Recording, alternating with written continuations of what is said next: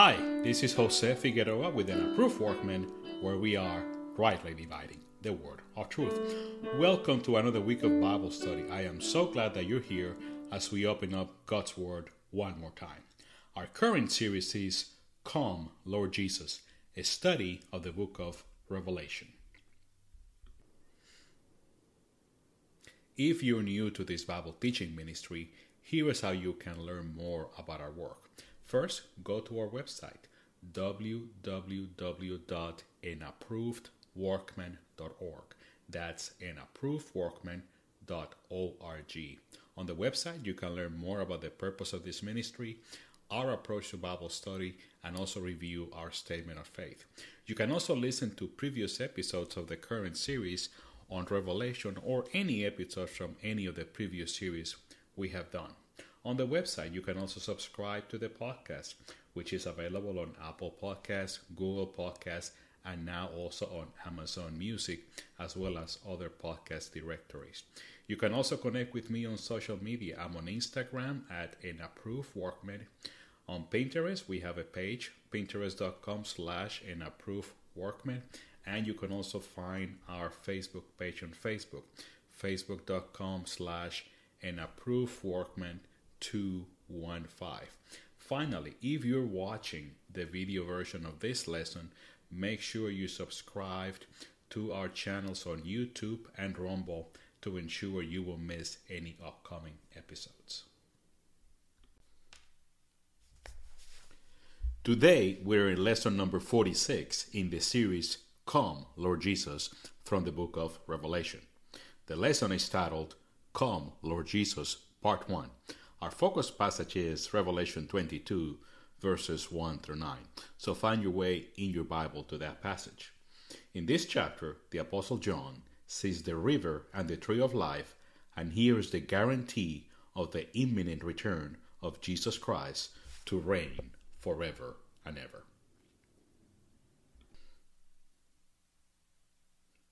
Promises, promises, promises. Do you ever make promises to others, to yourself? More importantly, if you make a promise, are you able to keep it? In other words, can your word be trusted? Let's take a look at three areas as an example. First, what employees are keeping their agreements with companies?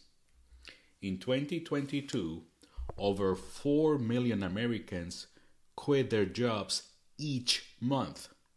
This was called the Great Resignation. You enter voluntarily into an agreement with a company to work for them. And then you did not honor that agreement when something else came along. What about when we borrow money? As of the third quarter of 2022, Americans owed around $210 billion in loans. And of those loans, about 4% or around 8.4 billion were 60 or more days past the due date for the next payment. Again, no one forced you to borrow money. You made the decision to enter into an agreement with that lender and then you don't pay. And then let's talk about marriage. Weddings are still a big, big business in the United States. However, we're not keeping our commitments to each other. In 2022, the divorce rate was expected to be at least 44.2%, almost 50%.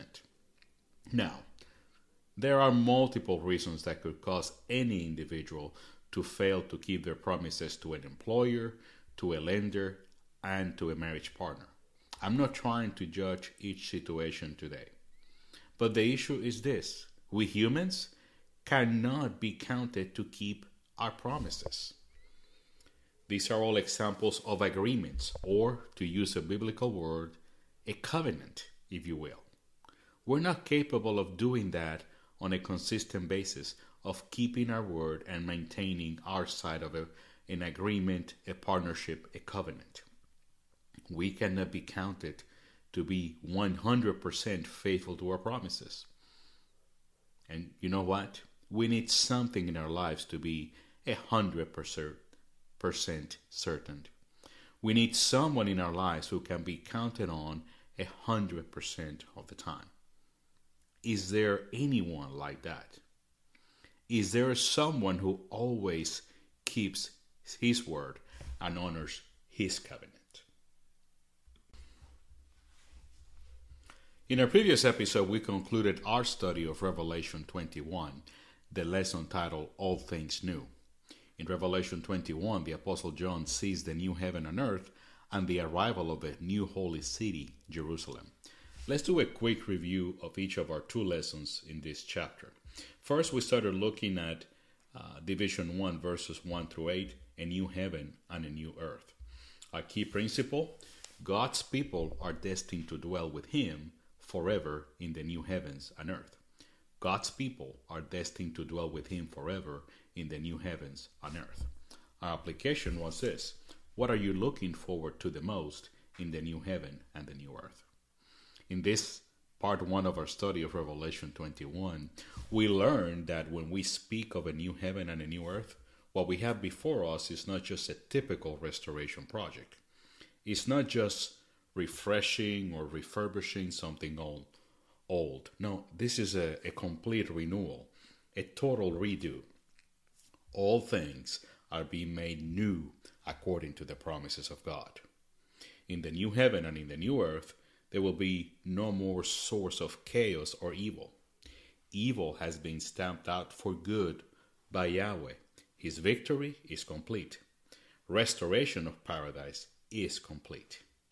And this is a new kingdom, God's kingdom, an unshakable kingdom, as we read in Hebrews 12:28. And God's fully renewed kingdom needs a beautiful capital city. It's a place where heaven and earth will meet. That's the new Jerusalem, the heavenly Mount Zion, the mountain of God. And we, his people, we will be with him forever. He will be our God forever. He will live he will dwell, He will tabernacle with us forever and ever. No interruptions, no breaks in fellowship. We will be His people forever, and nothing and no one can keep that from happening. Then, in part two of our teaching from Revelation 21, we started with the second division, a new holy city, verses 9 through 21.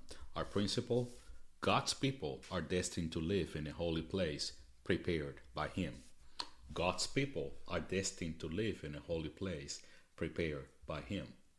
Our application was this How can you reflect the glory of God today, just like the New Jerusalem will reflect God's glory in eternity? In that second division, we get a description of the new holy city, Jerusalem. It is God's city, He built it it makes me think that this is a place Jesus went to prepare for us, as he told us in John 14:3. And first of all, the city had the glory of God, the Shekinah in it. It's God's city. He made it so it reflects Him. Also, there is no temple or sanctuary. And why don't we have a temple in the new heaven and the new earth?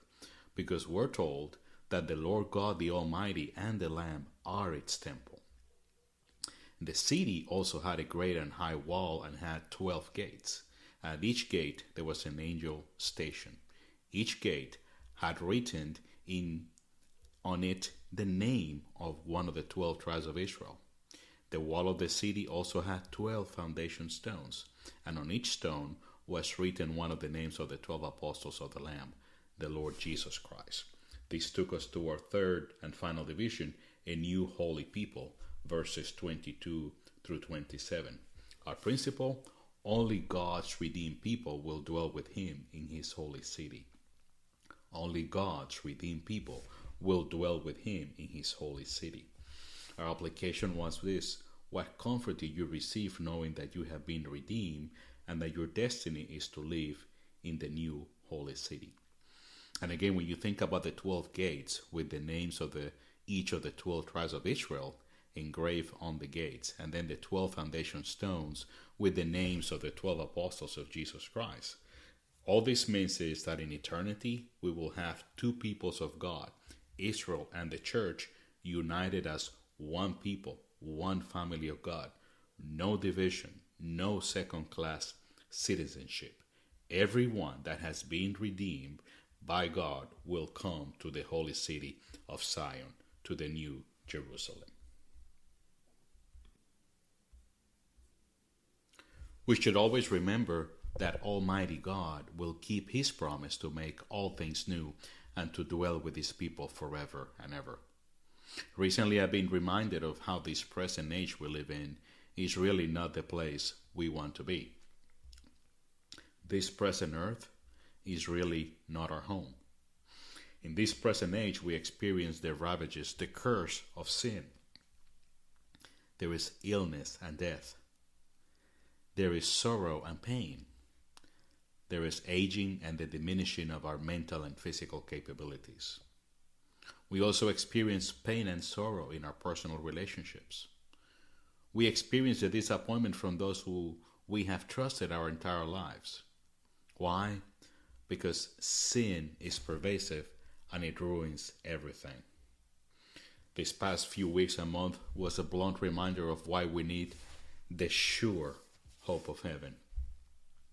I believe that the trials and tribulations we experience on this earth are meant in part to make us put our focus on heaven. That is, the new heaven and the new earth. We need to remember that as believers in Christ, we are destined to be with God forever. We are headed to a place that's all new, all good and pure, and all permanent.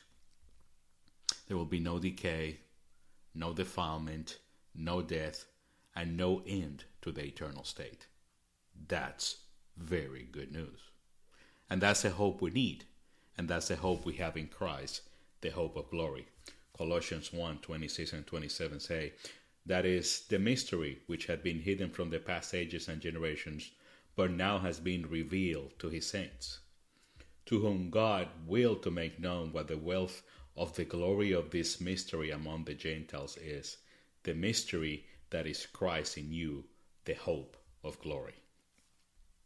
He, Jesus Christ, is the sure living hope of heaven. 1 Peter 1 verse 3 says, Blessed be the God and Father of our Lord Jesus Christ, who according to his great mercy has caused us to be born again to a living hope through the resurrection of Jesus Christ from the dead, to obtain an inheritance which is imperishable, undefiled, and will not fade away, reserved in heaven for you, who are protected by the power of God through faith for a salvation ready to be revealed in the last time. Hope is a person. His name is Jesus Christ. Let's move on to the introduction to today's lesson. Here we begin to close out our Revelation study by focusing on chapter 22. This is the last chapter in the New Testament and in the Bible. It also brings to a closure a journey we started together about two years ago. The first episode in this Revelation series was published on February 8, 2021. When I started, I had no idea how long it would take. Uh, certainly didn't know it was going to take me two years. But I knew that I wanted to take my time and go deep into the book of Revelation, and I wanted you to come on this journey with me. And here we are. This book, the book of Revelation, ends with two great promises to us, and because of that, we can continue waiting for the return of Christ with a sure hope. In his book, Escape the Coming Night, Dr. David Jeremiah provides us with a quick introduction as we dive into the final chapter of Revelation. Here's what he has to say Quote, John has seen it all. He has recorded the final scenes of a new heaven and earth, and now he writes the epilogue to the book of Revelation. We're reminded again that what God starts, he finishes. There are no loose ends in his plans for the universe. God doesn't change his mind partway through a book like some novelists do and decide to end his story with a question mark. What he begins, he finishes. End quote. Here's our lesson outline and goal for our teaching from Revelation 22. First, Division 1 is verses 1 through 9, the promise of a new life. Then, the second and final division is the promise of a great return, verses 10 through 21. My goal for the teaching from Revelation 22 is this to encourage believers to remember that Jesus Christ is coming soon, and with his return, the promise of eternal life in the presence of God will be fulfilled. Again, the goal for the lesson today is to encourage believers to remember that Jesus Christ is coming soon, and with his return, the promise of eternal life in the presence of God will be fulfilled. Today, we will focus on part 1 and division 1, verses 1 through 9, the promise of a new life. Let's go then to our first division, the promise of a new life, Revelation 22 1 through 9. And he showed me a river of the water of life, clear as crystal, coming from the throne of God and of the Lamb, in the middle of its street. On either side of the river was the tree of life, bearing twelve kinds of fruit, yielding its fruit every month. And the leaves of the tree were for the healing of the nations. There will no longer be any curse, and the throne of God and of the Lamb will be in it, and his bondservants will serve him they will see his face, and his name will be on their foreheads. And there will no longer be any night, and they will not have need of the light of a lamp, nor the light of the sun, because the Lord God will illuminate them, and they will reign forever and ever. Verse 6 And he said to me, These words are faithful and true. And the Lord, the God of the spirits of the prophets, sent his angel to show his bondservants the things which must soon take place. And behold, I am coming quickly. Blessed is the one who keeps the words of the prophecy of this book. I, John, am the one who heard and saw these things. And when I heard and saw them, I fell down to worship at the feet of the angel who showed me these things. And he said to me, Do not do that. I am a fellow servant of yours and of your brothers the prophets, and of those who keep the words of this book. Worship God. Revelation 22, verses 1 through 9.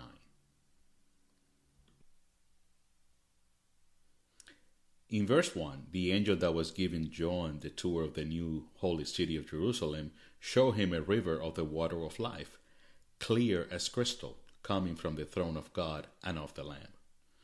In Revelation 21 6, we were told this pure, clean water of life is free to anyone without cost. All they have to do is come and drink of it. And everyone is given the choice to either accept or reject God's gracious offer of salvation. This shows that the only source of true life is God Himself. We read that also in the Gospel of John in the opening verses, John chapter 1, verses 4 and 5. This river of life flows from his throne.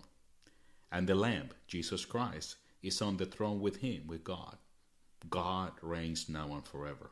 Remember, as we have seen multiple times in the book of Revelation, Jesus Christ is God. He is the anointed King of the universe. Psalms 2, verses 6 and 7. In his book, Because the Time is Near, Dr. John MacArthur comments on this imagery of the river of life.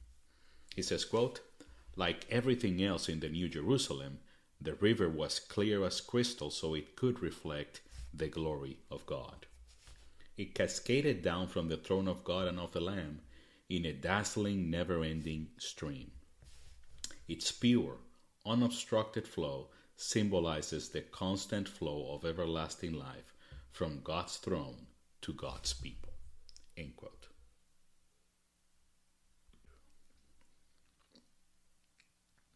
This picture of a river of the water of life flowing out of God's throne, God's dwelling place, is also found in the Old Testament. John continues with his many allusions to the Old Testament. So let's start at the beginning, shall we? Look at Genesis chapter 2, verse 10. Now a river flowed out of Eden to water the garden, and from there it divided and became four rivers. Genesis 2:10. There is Eden, that's a mountain of God, the holy place, where God was dwelling among his people after creation, and there is a river flowing out of Eden uh, to water the garden. Then we also see this imagery in Ezekiel's vision of the end times temple. Remember, we had a discussion whether it's a physical temple or just a picture of the new heavens and the new earth. The point is, John is borrowing from Ezekiel, is pointing us back to Ezekiel. So there is so much imagery in those last nine chapters of the book of Ezekiel that show up here in Revelation. Take a look at Ezekiel chapter 47, verses 1 and 2. Then he brought me back to the door of the house, and behold, water was flowing from under the threshold of the house toward the east, for the house faced east. And the water was flowing down from under, from the right side of the house, from south of the altar. And he brought me out by the way of the north gate and led me around on the outside to the outer gate by the way facing east. And behold, water was spurting out from the south side. Ezekiel 47, verses 1 and 2 again. The temple, God's dwelling, Ezekiel was taken to a high mountain just like John was, and that's where God is. And you see this idea of this water of life, this unending stream, this unending river flowing out from God's holy mountain, from his throne to water to bring life. And we see it here, we saw it in Genesis 2, we see it in Ezekiel 47 as well. Then we also see it in the scroll of Zechariah when he speaks about that great day of the Lord. Look at Zechariah 14, verse 8. And on that day, living waters will flow out of Jerusalem, half of them toward the eastern sea and the other half toward the western sea. It will be in summer as well as in winter. Zechariah 14:8. There you see again Jerusalem, the holy city, uh, the place uh, where the throne of God is, living waters flowing out. And then there is, is unending. It says, you know, it will be in summer as well as in winter. Look at also I never noticed this before until I was studying for this lesson. Look at the beloved Psalm 46. Look at verse 4. There is a river whose streams make the city of God happy, the holy dwelling places of the Most High. Psalm 46 4. When you read that psalm and you think about that holy city of God, the heavenly Mount Zion, the new holy city of Jerusalem, uh, the psalmist says, Hey, there is a river, a river of life whose streams make the city of God happy. Again, it's life, it's unending, it's coming from God's throne. And that's what we see here at the end of the Bible in the book of Revelation, chapter 22. In a recent episode of his Naked Bible podcast, Dr. Michael Heiser comments on this idea of the water of life and its ultimate source. He says, quote, in this instance, we need to think of it more abstractly as the water that comes from where the source of life is. And the source of life is where God tabernacles, where He is, because He is the source of all life. And so it goes back to Eden, gets brought into the new creation in Revelation 21 and 22. Again, they convey the same ideas everything has gone full circle back to Eden, where there will be no more want and no more famine, no more drought, no more disease, no more fill in the blank. It's all going to be what Eden was meant to be. End quote. And again, that's Dr. Michael Heiser in his Naked Bible Podcast, episode 397 on Revelation 21 and 22.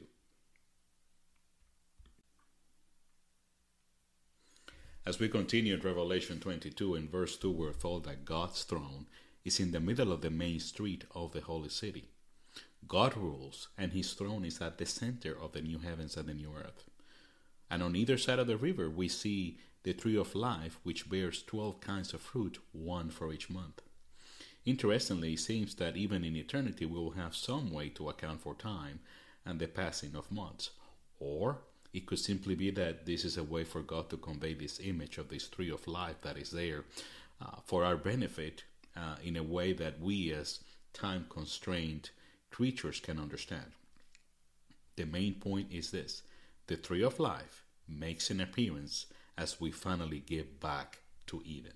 Because remember, that's where these three first appeared, back in Eden. Look at Genesis 2, verse 9. Out of the ground the Lord God caused every tree to grow that is pleasing to the sight and good for food. The tree of life was also in the midst of the garden, and the tree of the knowledge of good and evil. Genesis 2 9.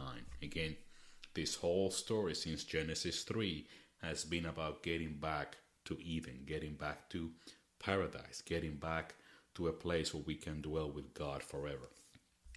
And this appearance of the tree of life here at the end of Revelation fulfills one of the many promises Jesus makes to his overcomers.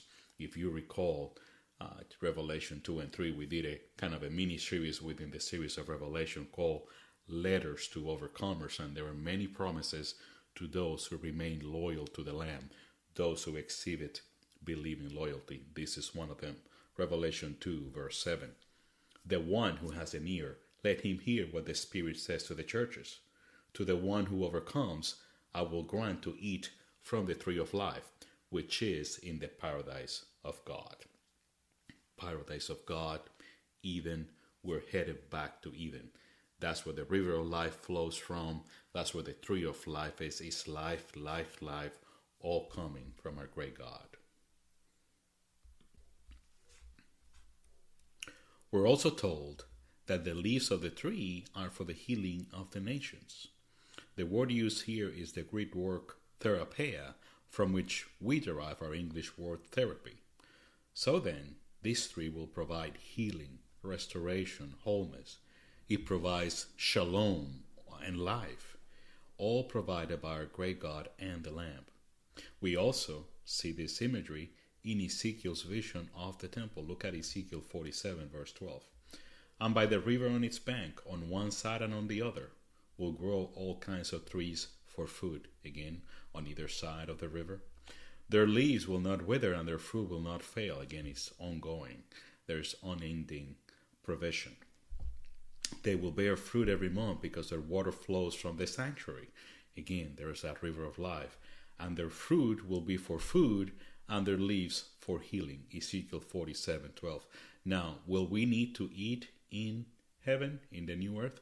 Well, probably we won't need to, but we'll get to do it for enjoyment. But again, it's a picture of abundance, it's a picture of wholeness, it's a picture of shalom, it's a picture of everything good coming out of the throne of God for his people.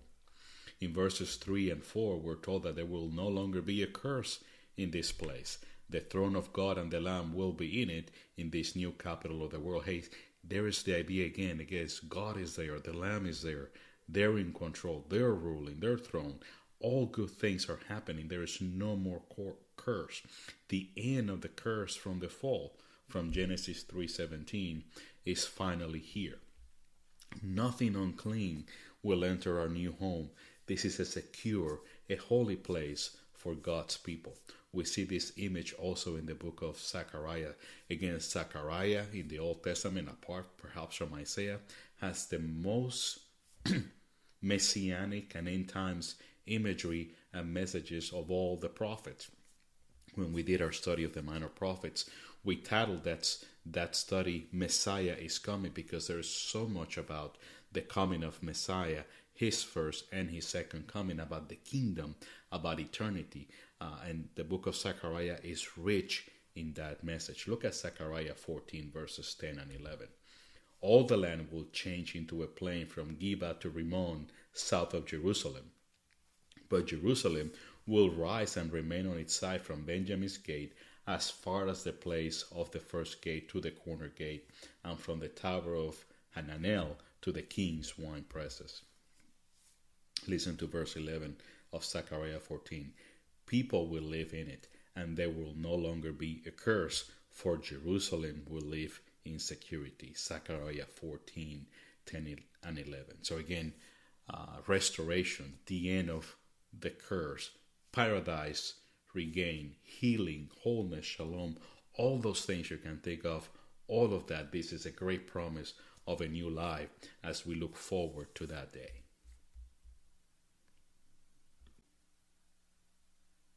In his book, uh, The Unseen Realm, Dr. Michael Heiser comments on the end of the curse. Here's what he has to say Quote, the effect is also described. No longer will there be anything accursed. The curses upon earth and humanity brought on by the fall are reversed. The other two or three of life references naturally link the eternal life of the believer to being present in Eden, the place where God, the source of all life, dwells. End quote. So again, that's Dr. Michael Heiser in, his The Unseen Realm book. Again, look at that. God, the source of all life, dwells. We dwell with Him. Uh, the tree of life, the river of the water of life, all these things are connected, and all these things are pointing us back to Eden.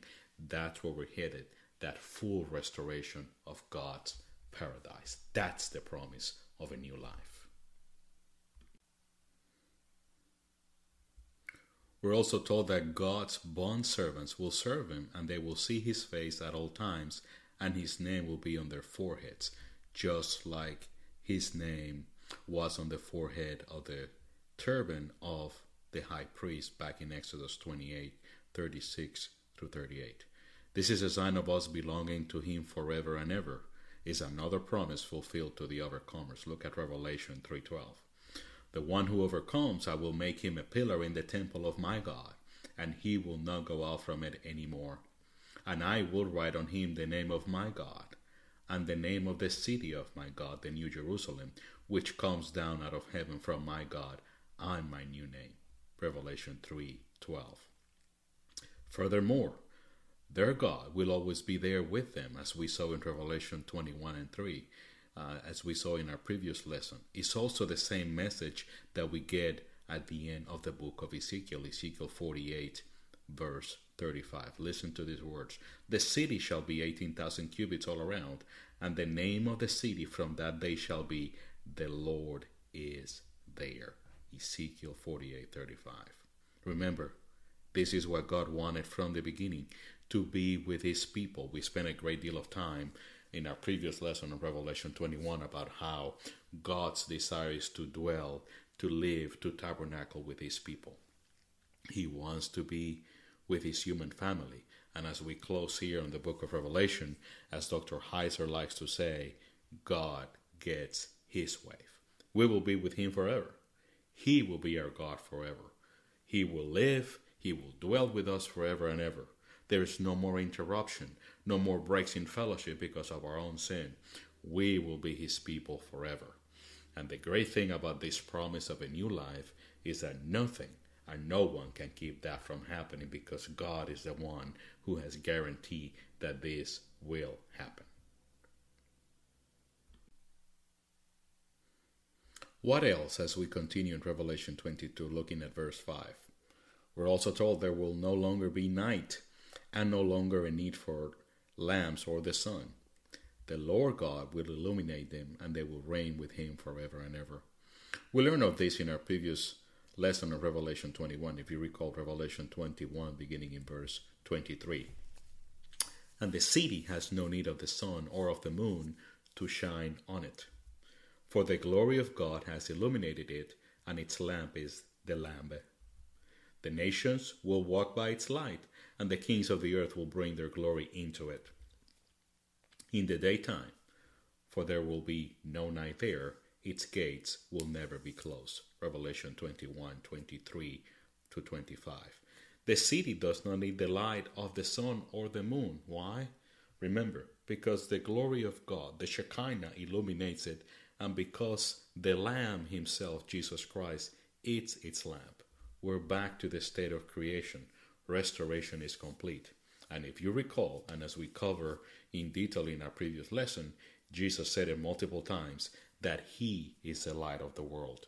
John chapter 8, verse 12, John chapter 9, verse 5. No more night, no more curse, no need to close the gates because there's nothing to threaten the city, there's nothing to threaten God's people. It's all safe, it's paradise, regained, is Eden, is back to the beginning. This chapter of Revelation 22 is just reinforcing the key messages from the entire book. The promise for God's people to reign with Him is repeated again. Remember, God has a kingdom of priests, as we saw in Daniel 7 18 and verse 27, Romans 5 17, 2 Timothy 2 12, Revelation 24. We're going to reign with him. God keeps his promises to his people. Look at Revelation 3, uh, verse 21. The one who overcomes, I will grant to him to sit with me on my throne, as I also overcame and sat with my Father on his throne. Revelation 3, verse 21. Look at uh, Revelation 5, beginning in verse 9. Uh, probably my favorite passage in the whole book of Revelation. And they sang a new song, saying, Worthy are you to take the scroll and to break its seals, for you were slaughtered, and you purchased people for God with your blood from every tribe, language, people, and nation. You have made them into a kingdom and priests to our God, and they will reign upon the earth. Revelation 5 9 and 10. The lion of the tribe of Judah, the victorious Lamb of God, he is the one who did the work, who paid the penalty, who purchased for himself and for God a holy new people, a redeemed people from every tribe, language, people, and nation. God and his kingdom priests. In verse 6, the angel told John again that these words are faithful and true. It's almost like the angel does not want John to doubt for a second about what's coming. He told him the same thing in Revelation 21, verse 5. And it's added here that the Lord, the God of the spirits of the prophets, has sent his angel to show his bond servants the things which must take place soon. This is the same message we receive at the beginning of Revelation. It's in Revelation 1, verse 1. So we get it here at the end to affirm that same truth. This is happening, there is no question about it. And John could trust everything because God said it. He is faithful, He is the truth, He keeps His promises. Remember, we started this lesson thinking about is there anyone who's worthy, anyone who keeps His word, anyone who keeps to the agreements, to the covenants? Is there anyone who keeps His promises? Well, God does. In his commentary on the book of Revelation, Dr. Chuck Swindoll speaks on the implications of this declaration. Here's what he says quote, First, we are to believe what is faithful and true. Because the book of Revelation, both its warnings and its promises comes from God the Father through Christ by the power of the prophetic spirit, it could not be more reliable. This inspired source of truth can be trusted. End quote. You can take it to the bank. You can trust it because God said it. It's going to happen. It's guaranteed. In verse 7, Jesus then speaks, declaring that, And behold, I am coming quickly. Blessed is the one who keeps the words of the prophecy of this book. He affirms again that his return is imminent and sure. He is coming back. This is so important that Jesus repeats the same message two more times in this chapter. We're going to see it in verse 12 and in verse 20. So, this is a point of emphasis as we close this chapter. It's a repeat of another promise to the overcomers. Look at Revelation 3, verse 11. I am coming quickly. Hold firmly to what you have, so that no one will take your crown. Revelation 3, verse 11. Again, keep believing, keep hoping, stay alert, stay at it, because I could come at any time. Jesus also repeats the blessing found at the beginning of this book for those who keep, who heed the words of the prophecy. These words, when you look at this, they provide bookends of blessing and warning. Time is running out, and there are only two options heed the words and be blessed, or reject them and be cursed. Look at Revelation 1, verse 3. Blessed is the one who reads and those who hear the words of the prophecy and keep the things which are written, for the time is near. Revelation 1, verse 3. The time is coming. He's coming. He's coming quickly. It could happen at any time. Be alert. Stay at it. Don't neglect it. Don't disregard it. Don't get distracted. As we close this first section of Revelation 22, in verses 8 and 9, John is overwhelmed again at everything he saw and heard. And I don't think you can blame him, for everything is so magnificent, so beyond comprehension, so glorious. That for a second time he fell down to worship at the feet of an angel. This happened previously after John witnessed the marriage supper of the Lamb in Revelation 19 9 and 10. And for a second time, the angel has to remind him not to worship him. The angel is just a fellow servant with John and with the other prophets and those who are loyal to God.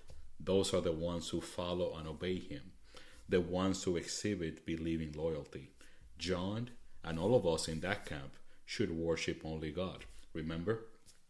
That's the first of the Ten Commandments. No other gods before me. I'm Yahweh. I'm the only one. And so, but the promise of this new life is so great that I can understand John being completely overwhelmed. We cannot fully comprehend what God has in store for his people. It's so glorious.